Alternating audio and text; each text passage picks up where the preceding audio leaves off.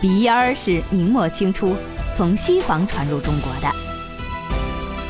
鼻烟壶的历史也就追溯到清朝顺治、康熙年间，但它在几百年间几乎包容了工艺美术的各个门类，成了一部微缩的中国工艺史。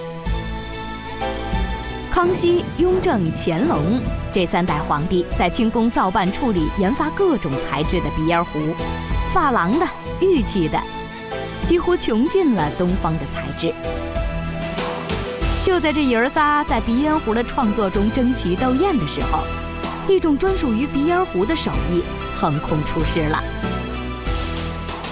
衡水内画艺术传承人、冀派内画创始人王习三之子王自勇。内画鼻烟壶历史相对鼻烟壶来说比较短，呃，起源比较晚一些。是嘉庆道光史记载的呢，是就是甘宣文先生的1816年的一件作品，一件山水和书法的这么一件作品。清朝嘉庆年间的甘选文是广东新会人，那他究竟是怎么发明内画的呢？民间有一种传说，内画鼻烟壶是当年有个南方学子寄宿庙中，鼻烟壶里就剩下挂壁的一点儿了，刮烟沫的时候。意外地发明了这门工艺，也有人说，干选文最初是用小铁球在玻璃壶的内壁上撞出山水的纹路。那您知道内画鼻烟壶到底怎么从里面画出来吗？北京内画鼻烟壶非遗传承人、中国工艺美术大师刘守本弟子高东升，起初是用竹签做成的，把前面烤完。啊，削尖之后蘸上颜色，在里边勾画。啊，竹签笔呢，它一般的就是线条呢，它是就是不会非常细，呃，不会太细。随后，周乐元、叶仲三等等内画名家的鼻烟壶被送到了皇帝的书桌上。故宫博物院图书馆馆长张荣。因为它是从民间到宫廷，它是这么个过程。这些康熙的这些个东西，像雍正的、乾隆的，都是从宫廷到民间，所以内画呢，恰恰是相反的一个过程，就是从民间发起来的，再进贡到宫廷，是这么个过程。清朝发展了，就是有四大名家，嗯，有马绍轩、丁二仲、周乐元、叶仲三四位呃名家，嗯，在之后发展到今天呢。现在又分为四大流派，内画四大流派，有北京的京派、河北的冀派、山东的鲁派，还有广东的粤派，嗯，各各派风格不一。这件儿是冀派内画创始人王习三的一件玛瑙内画秋水芦燕鼻烟壶。论画，它不过几十年的历史，但论瓶子，早就几百岁了。用老壶坯子。就盛放鼻烟的老壶坯子，让我父亲来做加工。因为那时候这老壶价格，哎，因为国外人很喜欢内画艺术，哎，把那有些个老的这个内画把它撞掉了，让我父亲重新画。所以说现在来说呢，我父亲有时候感觉，哎呀，这个这有点可惜。当年王习三大师重新绘制了一幅秋水如燕，如今倒也成了传世的精品。如今高档的内画鼻烟壶都会选玛瑙、水晶的壶坯子，然而在清宫之中，玻璃鼻烟壶却是皇帝的心头好。这究竟是为什么呢？在当年，平板玻璃那太珍贵了，但是它真的是贵族才能使用的，只有皇室，而且皇室也很就就都数数的，记用档案看都都记录下来，存了多少块就去换一个宫殿。因此，清朝的鼻烟壶即便是玻璃的，依然价值连城。不过，京派的鼻烟壶却对看似透明的玻璃、水晶、玛瑙有着特殊的评判标准。北京内画鼻烟壶国家级代表性传承人刘守本，北京的京派的内画鼻烟壶，它的材质是非常讲究的。呃，因为画内画壶嘛，它必须用透明体。做成的烟壶，材质必须是水晶的、茶晶的、发晶的。而这只鼻烟壶上的深色，并不是晕染上去的，而是茶晶天然的色彩。一般都会选择这种水晶描绘下雪或者夜色。而这只松鹤图的底子是一种人称绿幽灵的水晶，其实就是水晶里的矿物杂质。不同的水晶在制作鼻烟壶的时候，就经过了一番加工和创意，再用它们搭配上不同的画面，又成了一道别致的风景。而在高东升看来，天然材质的水晶最难的还是做出这样一套的鼻烟壶。因为天然水晶呢，它材质呢，它是就是每一块的水晶的颜色都不一样，嗯，所以说，呃，首先要选料，选颜色一样的料，这样一套一样的颜色，完以后统一的规格的话，创作一套完整的作品。而季派鼻烟壶大师则对玛瑙的鼻烟壶更加情有独钟。你比如说这个玛瑙的，它就一种朦胧的美。这些作品呢，就是有点有点类似于冰糖玛瑙，哎，所以说我父亲就画了一件什么呢？这个芦燕，画这个芦燕，然后和芦苇这种造型。因为什么？它用的就是黑白的效果，墨色。这样呢，就是说既能看清一点画面，又能表现一些意境。一直以来啊。鼻烟壶就是国际收藏品市场的绝对宠儿。一九六八年的时候，更成立了国际中国鼻烟壶协会。长期以来呢，世界各国的不少专家痴迷于鼻烟壶的研究和收藏。从二零一零年，玛丽和庄志博一对犹太裔的夫妻，连续在国际拍卖行举办了十场鼻烟壶的拍卖，轰动了整个收藏圈儿。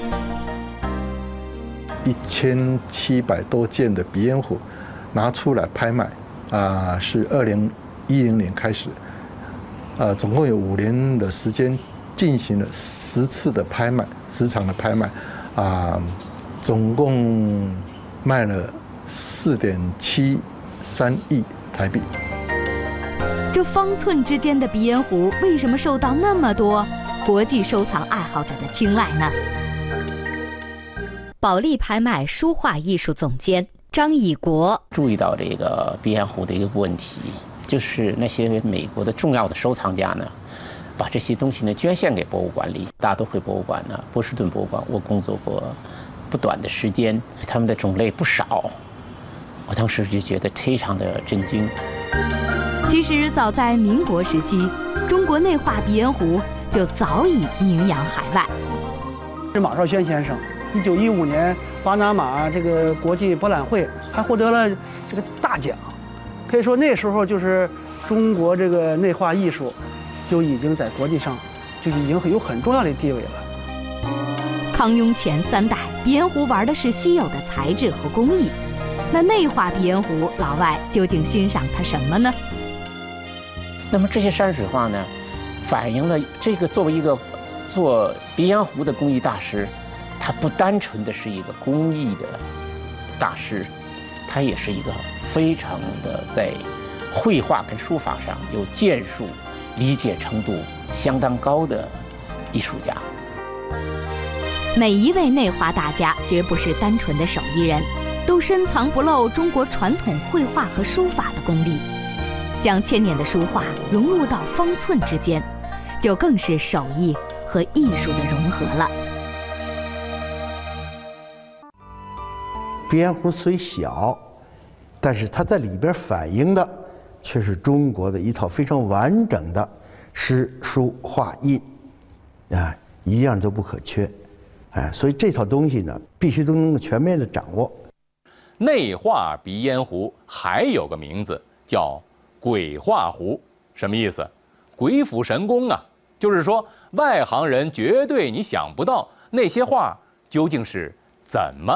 画进去的，在隆安寺里吉庆堂中国鼻烟壶展的现场，几位来自北京精工技师学院工艺美术系内画专业的学生，为鼻烟壶爱好者现场亮出了绝活。他们学艺两三年，但手头的功夫已经了得了。不过初来乍到，鼻烟壶在这些孩子们的眼中，就是一个谜一样的小瓶子。当时看到鼻烟壶，就完全就是震惊了，就那么小一东西里边还能画这么巧妙的东西。就是刘大师带过来的一批壶，然后当时反正就觉得非常神奇，因为感觉太巧妙了，就是 特别细，然后能够画在瓶子里面，是以前从来没有听说过的。他们提到的刘大师，就是内画鼻烟壶的国家级非遗传承人刘守本。呃，一九六零年开始学习这个烟壶技艺的。我的老师呢，是清末民初的啊著名的内画艺术家叶仲三的后人，啊叶晓峰、叶凤岐两位老艺人。叶仲三是清朝末年的四大鼻烟壶画家之一，但四家中只有叶派的技法传承了下来。他的两个儿子叶晓峰和叶凤岐在建国初期就开始收徒，传授内画的技艺。那究竟这画是怎么画进去的呢？政府请出来以后，这个政府就是要给他买一张床，哎，为什么要买床呢？说你都知道这个鼻烟壶，它是躺着画的，躺着画它就需要床啦。鼻烟壶咱们一般都是从外边看，透明的瓶身里飘着一幅画，壶的内壁是磨砂玻璃一样的表面，从里面看没有了神秘感，画的线条颜色都不过是平板浮搁的画在了内壁上。看来内画鼻烟壶本身并没有太多的魔幻色彩，就是在瓶子的内壁上描画。而玄妙之处就在于画画的姿势，难道说画鼻烟壶真的要躺着吗？所谓的躺，就是烟壶躺着。这个对于我们来讲，应该算是反着画。前头咱们说了，鼻烟壶最初是用竹签窝弯了画的，可难免粗糙。于是从民国开始，内画的笔开始了不断的改革。山东派老艺人叫薛金万老先生，哎，他又在这工具上呢绑上毛笔这毛，把它绑到上去了，这样的这个吸水性、吸墨性更强一些了。这是他又推进了一步，可以说这对内画的一个巨大贡献。可这毛笔还是不灵活呀。后来我父亲从农村里安电灯，受这个旧线头的金属丝的启示，是吧？这线头没用了，哎，他把它砸扁了，窝成个漏斗形，随意弯曲。你比如有些鼻烟壶啊，口又小，膛大，它是扁形的，这个这个边儿就不好画到了，可以弯过来画，随意弯曲。所以这个工具呢，呃，国外把它叫做王氏内画金属杆钩毛笔，这也是我父亲对内画的一大贡献。后来，为了画出不同的效果，内画鼻烟壶的大师们又发明了用玻璃笔画猫胡子、用钻石笔画胡须的各种方式。而它的步骤和国画相似：第一步，先用淡色的墨起稿；第二步，描画出线条纹路；第三步，用笔皴染，用墨色画出浓淡深浅；第四步，也就是最后一步。为画面上色，一幅内画作品这就完成了。仔细想一想，它是一种技巧，哎，可以通过这个小口、小的口径，把一个带钩的笔伸到里边去，啊，在里边内壁上画出来。所以我正着画，我用眼睛，我也是正着看；我反着画，用眼睛，我同样还是看正的。不过大师们说。手艺听着简单，鼻烟壶专业的同学告诉我们，刚一上手绝非易事。一六年，第一次画壶，就画人物嘛，一个老头，一个小孩儿。当时手伸进去，笔伸进去都不知道该怎么画，完全就是随瞎瞎勾。当时是写的自己的名字，因为它是它这整个字是在壶里面是反过来的，然后。跟在外面写是完全不一样的。自己写了十多年的名字，后来发现自己不会写名字了。而老师则从每一个动作的小细节上指导，然后笔尖就是尽量尽量进去的时候是稳一点，然后慢慢慢慢靠着这个虎口抵着它画，就会比较稳一点。从嘉庆年间的干选文，到民国四大师，到王喜三、刘守本老一代内画大师，再到如今不及弱冠的学子们，内画鼻烟壶的工艺，在匠人大师的手中，一代一代传承，也让鼻烟壶这门艺术越发的熠熠生光。